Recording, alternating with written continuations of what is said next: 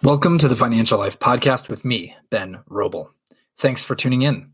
Before we get started, let me emphasize that I don't know you and you don't know me, so I'm not recommending anything in this episode.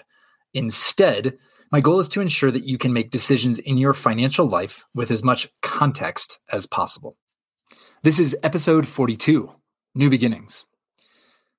This episode is going to be a little different from the ones we've done in the past. I left big finance two years ago to try to start something on my own, but I've spent my entire professional career working in financial services. I've worked in investment banking, corporate finance, private banking, wealth management, international trade finance. I've seen the insides of some of the largest financial institutions in the United States and therefore in the world, because four of the biggest are here JP Morgan Chase, Citigroup, Bank of America, and Wells Fargo. When I left, it was because I wanted to build something myself, to build something different, to take advantage of some of the gaps that I see in the financial services industry.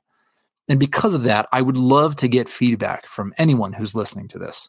You can find me across all of the major social media platforms Instagram, Facebook, TikTok, X, LinkedIn, Pinterest. If you have comments, ideas, thoughts, reactions, horror stories, good stories, anything that will help me understand what your biggest pain points are in financial life.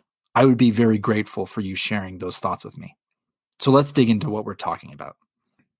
If you studied business as an undergrad, or you got an MBA like I did, or you just like to read business books, you've heard of this idea that incumbents are never the source of change for an industry.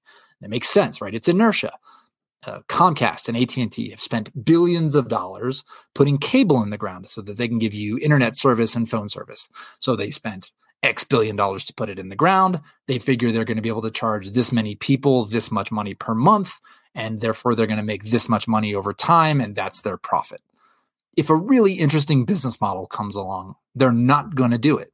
They're not going to rip that cable out of the ground or let it sit there to rot. And in fact, if a threat comes along, they're going to fight it as hard as they can from a competitive standpoint and from a regulatory and legislative standpoint to try to make sure that their business continues down the model that they built or else it won't work.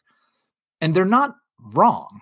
Bank of America in the last quarter of 2023 printed a $3.1 billion profit. I think it's pretty hard to tell those guys that their business model is wrong. Reed Hastings, the CEO and founder of Netflix, now, if you don't remember when Netflix took on Blockbuster, they decided that what they would do is mail out DVDs because Blockbuster was making most of its money from late fees. And so they got away from that and just tried to capture the market doing it. And when streaming came along, it would have been really easy for Reed Hastings and Netflix as a publicly traded company to just keep mailing DVDs to people. But they didn't. They burned their business to the ground and built one of the most iconic companies in the early 21st century. And so, why is change so important? Why are Silicon Valley and San Diego and Austin, Texas, Miami, Florida, Northern Virginia, New York City, Boston, Massachusetts, Denver and Boulder, Colorado, Salt Lake City, Utah, Seattle, Washington, and all of the other startup communities so important? Because they are the place where change can come from. They are the place that doesn't have all of this installed infrastructure, as well as all of the things that have grown up around it. Think about it this way. In the 1940s, if you wanted to open a bank account, you went into the bank branch and you had to fill out a form. So when computers came along, the banks said, I've got a good idea. Let's take those forms and put them on the computer. And then when the internet came along, those same banks said, Hey, I've got an idea. Let's put those forms on the internet at no point did anybody who worked for these banks say, okay, hold on just a second. Our job as a company is to get people to give us their money as quickly as possible. And in order to get their money, we have to have an account open. So we want to make the account opening process as quick and as easy as possible. So, how do we do that? And because they didn't do that, this entire world grew up around account opening forms government regulation, all these different people who work at these banks to make sure all of this stuff gets done correctly. So not only can incumbents not change their business model, they can't even change the processes that are inside them. And that is the day to day life that we all lead when we're trying to open a new account at a bank, sign up for a new cell phone company, or get on a new app. We have to fill out all of these forms because it's all based on incumbent technology, incumbent process that has been in place for a long time. But this extends to things beyond just your bank account and your investment account and the loans that you have, the traditional stuff that you think of with financial services. The way that I talk about this is the term financial life. Everything that touches your money, your cell phone bill, your internet bill, your car, your home, all the things inside your car, all the things inside your home. I mean, let's think about it this way gambling. Some of us like to gamble. I like to gamble. And I get it. Gambling is entertainment, but it's not like it's not like going to the theater where you buy a ticket and you go in and the lights go down and you watch the show and then you leave and you go home. You put money into your betting account and you bet on games and you win or you lose. Wouldn't it be interesting, at least interesting, to just know how you're doing? I mean, that's a pretty easy financial calculation. I get it. The casinos might not want to tell you how you're doing because you might be sort of devastated. That's why the casinos are really big and much bigger than my house or my apartment, probably yours as well. But it'd be interesting to know. What about your what about your car warranty? Your car is probably the second or third most valuable thing that you own, and you probably have a warranty. Do you know where it is? Do you know what it says? Do you know what it covers, what it doesn't? I mean, take that to the next step. What about insurance on your home, on things inside your home, your air conditioner, your refrigerator, your car? When you're dealing with these things, you kind of don't want to deal with them at all. And then all of a sudden you have to, and you're doing it at the worst possible moment. You get in a car accident, your house has a fire, your refrigerator breaks, and you're suddenly looking for this document, trying to figure out whether the thing that happened is covered. It's probably the worst combination of sensations that you can have. And that's because at the end of the day, financial services, your financial life is an intermittent industry. This is the United States. Let's let's use a metaphor that a lot of us will understand. This is like the left tackle on your football team. If you draft a left tackle in the NFL draft, you want to hear his name two or three times when he's drafted, when he retires, and if he makes it into the Hall of Fame. Otherwise, if you hear his name, you know he's probably committed some sort of egregious holding penalty on a big play in a big game that's probably going to help the other team win. And that's the thing about financial services. You want them to work and you really don't want to know about them. And then the minute that they don't work, it's fraud and someone has stolen your credit card or your ID and you're scrambling for a phone number, or it's your insurance and you're not sure if you've updated it and you're fully covered on the house that you've owned for 10 years and when you haven't updated the policy. And it's a weird thing today because it falls outside of what everybody is paying attention to.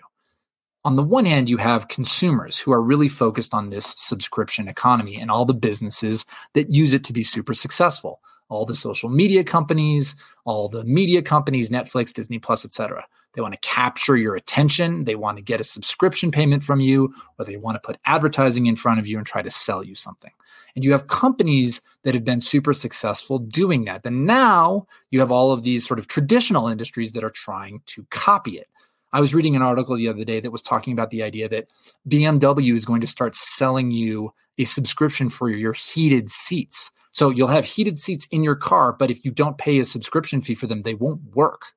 And it's tempting to see that as an attractive business model because subscriptions are what are called recurring revenue. And I can see this pathway of revenues out into the future. And it's easy for me to forecast that out, or it's easier for me to forecast that out. And, you know, financiers really like that. And it's easy to raise money when you have something like that. But at the end of the day, because financial services is an intermittent business, it's really difficult to engage with it that way. It's really difficult to want to go into your bank account every day. And so that's why you get all of these sort of weird solicitation emails all the time, or you have financial services companies whose job is ostensibly to help you save money and get ready for retirement and invest, trying to get you to spend that money by showing you sponsors like Home Depot or something like that. But I think the most fundamental problem in the financial services industry is that it doesn't have an investment in your outcome. Now, if you want to see the supply chain for a car, you can drive out to Detroit or out into North Carolina and you can see a big factory in the middle of a field that's pumping out cars. If you want to take it to a, the next step, you can fly all over the world and see the people who are and companies who are re- supplying rubber and metal and wood and fabric for the rugs. And that's the supply chain. Well, financial services products, financial products have a supply chain. You just can't see it because it's a lot of people sitting in big buildings working with documents. It's lawyers and accountants and financiers and compliance officers. But every single one of those people adds a little bit of cost to the product. The product gets created and then it's sold to people or businesses, and hopefully it's sold at a profit. And here's the thing once that fee is collected, once that commission is collected, those companies, those people, they move on they don't have a vested interest in your outcome. And I'm not saying that they should guarantee you an outcome, but I am saying that there's got to be something else where they don't just walk away. I mean, the reason you can borrow 70, 75% for a mortgage is because the bank has a lot of confidence that if you have trouble paying it, i.e., you go bankrupt, you lose your job, whatever, they can take your home and sell it and get their money back. They're not really interested in keeping you in the house. And yeah, it's easy to say, look, it's a multi billion dollar company and what does it care? But that is a construct from a bygone era. All of these things are going to change as AI comes into play. But again, it isn't going to change from the incumbents. Why would Bank of America tear a $3.1 billion profit per quarter down to introduce AI to change their business model? Most incumbent companies, when it comes to new technology, merely use it to make their distribution channels for their existing products cheaper. And that is why you hear people talking about job losses when it comes to AI.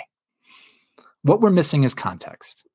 What we're missing is understanding how all of these pieces, all of the pieces that are traditional and all of the pieces that surround it, your payment platform, you went out and bought something and you tried to return it, but you couldn't find the receipt.